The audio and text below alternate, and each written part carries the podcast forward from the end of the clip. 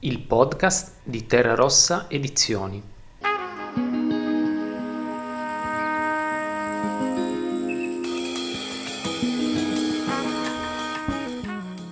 Tra le pagine di La gente per bene di Francesco De Zio. Il lettore ideale è chi è insoddisfatto del proprio tempo, chi è stanco di sottostare alle leggi del mercato, chi apprezza le scritture che sanno oscillare tra satira e denuncia, gergo e letterarietà, chi è stato folgorato da qualche opera di Welbeck o di Bianciardi. L'idea. La gente per bene è un libro che nasce 14 anni dopo eh, Nicola Rubino, che è il romanzo eh, certamente più noto che ho pubblicato e che raccontava le mie vicissitudini all'interno di una grande multinazionale si tornava a parlare, questo nel 2004, ehm, del tema della fabbrica, però eh, alle prese appunto con la modernità o con la società liquida. Ecco, questi erano gli aspetti caratterizzanti di quella narrazione. E finì lì. Io dopo sono tornato in fabbrica, appunto, questa volta però come disegnatore meccanico e ho fatto diverse esperienze in tal senso, ho cambiato più volte aziende e, e mi sono sempre comunque ritrovato disoccupato.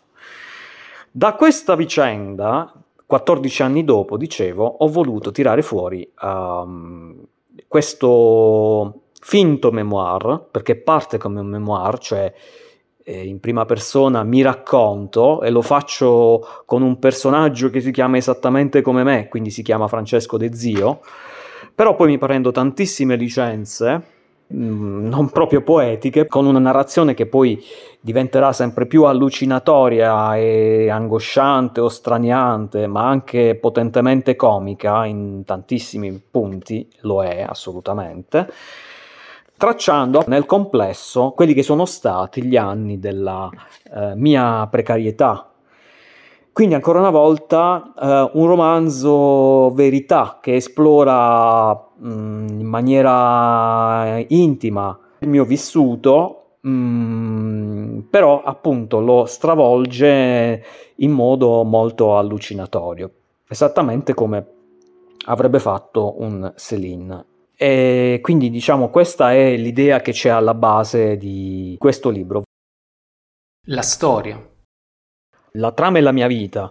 dicevo anche prima le mie esperienze, avevo un messaggio forte da comunicare rispetto a Nicola Rubino, ugualmente disperante, e che cioè Uh, siamo davvero arrivati a un punto morto per quanto riguarda il lavoro. E che, uh, ed, è questo l'elemento drammatico uh, che viene evidenziato poi nel libro, quando cioè si parla di un tema tabù come la disoccupazione. Vado appunto a raccontare eh, gli elementi che mh, mm, hanno reso un cinquantenne come me inimpiegabile. La narrazione va avanti a scatti, per episodi,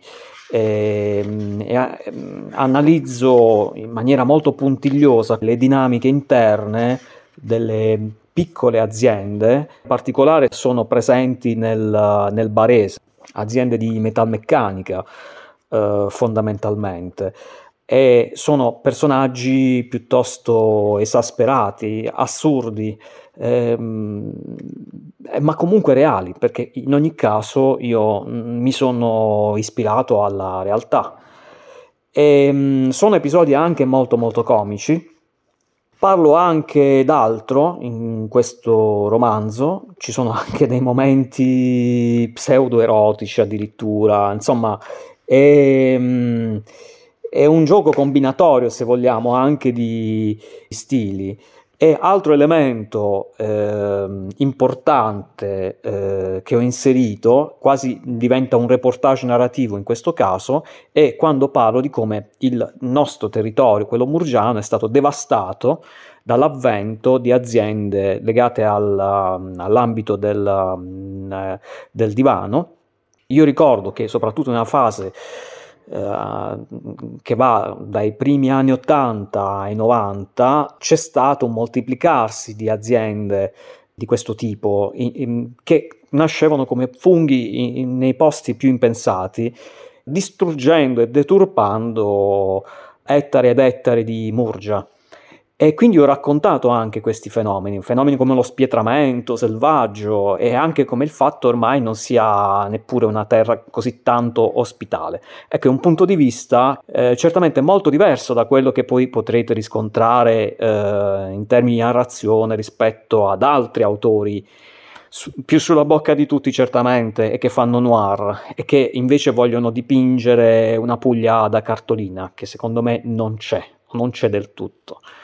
E, anzi, ehm, a me piace invece guardare il lato oscuro delle cose e un po' come ho fatto sempre, mi piace anche raccontare i non luoghi, le zone industriali. Ecco, sono tutti aspetti poco consoni ecco, alla narrazione, tra virgolette, che si vuole fare della nostra Puglia e che sarebbe bene conoscere. Eh, ed ecco quindi perché La gente per bene, secondo me, è un romanzo, o non romanzo, finto romanzo, che va assolutamente letto, anche per uh, guardare negli occhi la realtà. E lo faccio in modo anche molto spietato, soprattutto poi quando arriverò a, a parlare appunto dell'inimpiegabile. Lo stile. Per quanto invece concerne lo stile, e si può forse anche intuire da, dalle mie parole, quelli che possono essere i cattivi maestri che mi hanno ispirato. In primis vorrei citare Thomas Bernard, che io ho letto moltissimo in quegli anni, in quel periodo, nel periodo in cui ho scritto il libro, che poi è stato anche piuttosto breve, mm, penso di averci messo tra un anno e un anno e mezzo, mm, e poi vabbè c'è stato l'editing che ha richiesto anche un po' di tempo. Um, eh, dicevo Thomas Bernard con uh, i suoi diari e la sua narrazione littica involuta mi ha coinvolto tantissimo. L'altro punto di riferimento di sempre è uh, Bret Easton Ellis, um, perché secondo me lui ha un modo meraviglioso di creare i, i dialoghi, che sono sempre taglienti, poi i suoi personaggi, che sono il vuoto, rappresentano un po' il vuoto assoluto, in particolare, no? Lui con American Psycho non ha fatto altro che raccontare il reganismo, il momento, il decennio della, del, del, vuoto più assoluto, della, di valori e quant'altro, che poi secondo me è, continua, è andata avanti anche dopo, in realtà. E mi piaceva tantissimo, ecco, del suo modo di fare i dialoghi, il fatto che si parlasse proprio di, del niente, del nulla, e lui lo riusciva a fare meravigliosamente, in maniera sar- sempre sardonica, perché così.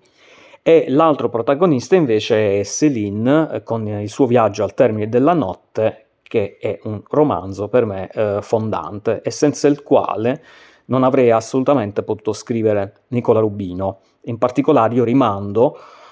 a quell'episodio in cui lui parla della fabbrica. E quindi questi elementi si possono ritrovare nel mio stile, e cioè ehm, la comicità, ma una comicità che fa riflettere, non fine a se stessa, la drammaticità delle situazioni, ehm, anche la volontà di riflettere molto su se stessi, e quindi questo incamerare concetti, come faceva appunto Bernard, sovrappolli uno sull'altro fino alla mazzata definitiva che arriva al, al lettore. E ultima citazione che vorrei fare è il grande Beppe Lopez di Capatosta, purtroppo lui è scomparso perché è stato il primo a tracciare una strada, a farci capire cosa si poteva fare con ehm, la nostra lingua, il nostro linguaggio,